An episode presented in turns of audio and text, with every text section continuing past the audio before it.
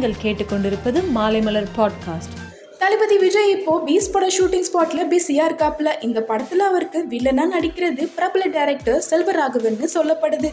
இப்படிப்பட்ட சூழல்ல விஜயோட அடுத்த படத்துல வில்லன் ரோல் ரொம்ப ஸ்ட்ராங்கா இருக்குமா? இதில் நடிக்க பல முன்னணி ஹீரோஸ் கிட்டேயே டாக்ஸ் போயிட்டு இருக்கு. அதுக்கு இப்போ நானி படத்தில் நடிச்ச நானிய சைன் பண்ணியிருக்கிறதா தகவல். ஐம்பது வயசை தாண்டியும் எங்காவே இருக்கிற ஆக்டர்ஸ் தாங்க குஷ்பு. இப்போ அவங்க கட்சி அரசியல்னு பிஸி ஆகிட்டாலும் சினிமாவிலையும் கண்டினியூஸாக நடிச்சிட்டு வராங்க. அந்த வகையில் அடுத்த சின்ன தம்பி படத்தோட செகண்ட் பார்ட் எடுக்க போகிறதாகவும் அதனால தன்னோட வெயிட்டை குஷ்பு பாதியாக குறைச்சிட்டதாகவும் தகவல் பரப்பி ஃபோட்டோஸும் வைரல் ஆகிட்டு வருது.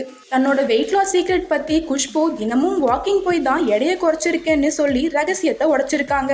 விஜய் தேவர்கொண்டா அடுத்ததா அதிரடி பாக்ஸிங் வீரரா களமிறங்குற படம் தான் லிகர் இந்த படத்துல பிரபல பாக்ஸர் மைக் டைசன் நடிக்கிறாரு.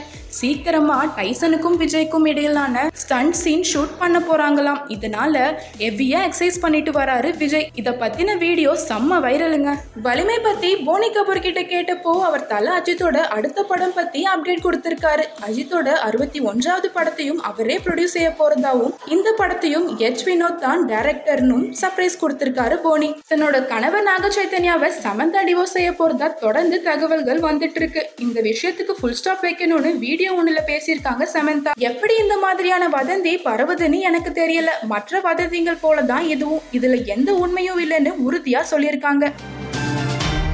மேலும் சினிமா செய்திகளுக்கு சினிமா டாட் மாலைமலர் டாட் காமை பாருங்கள்.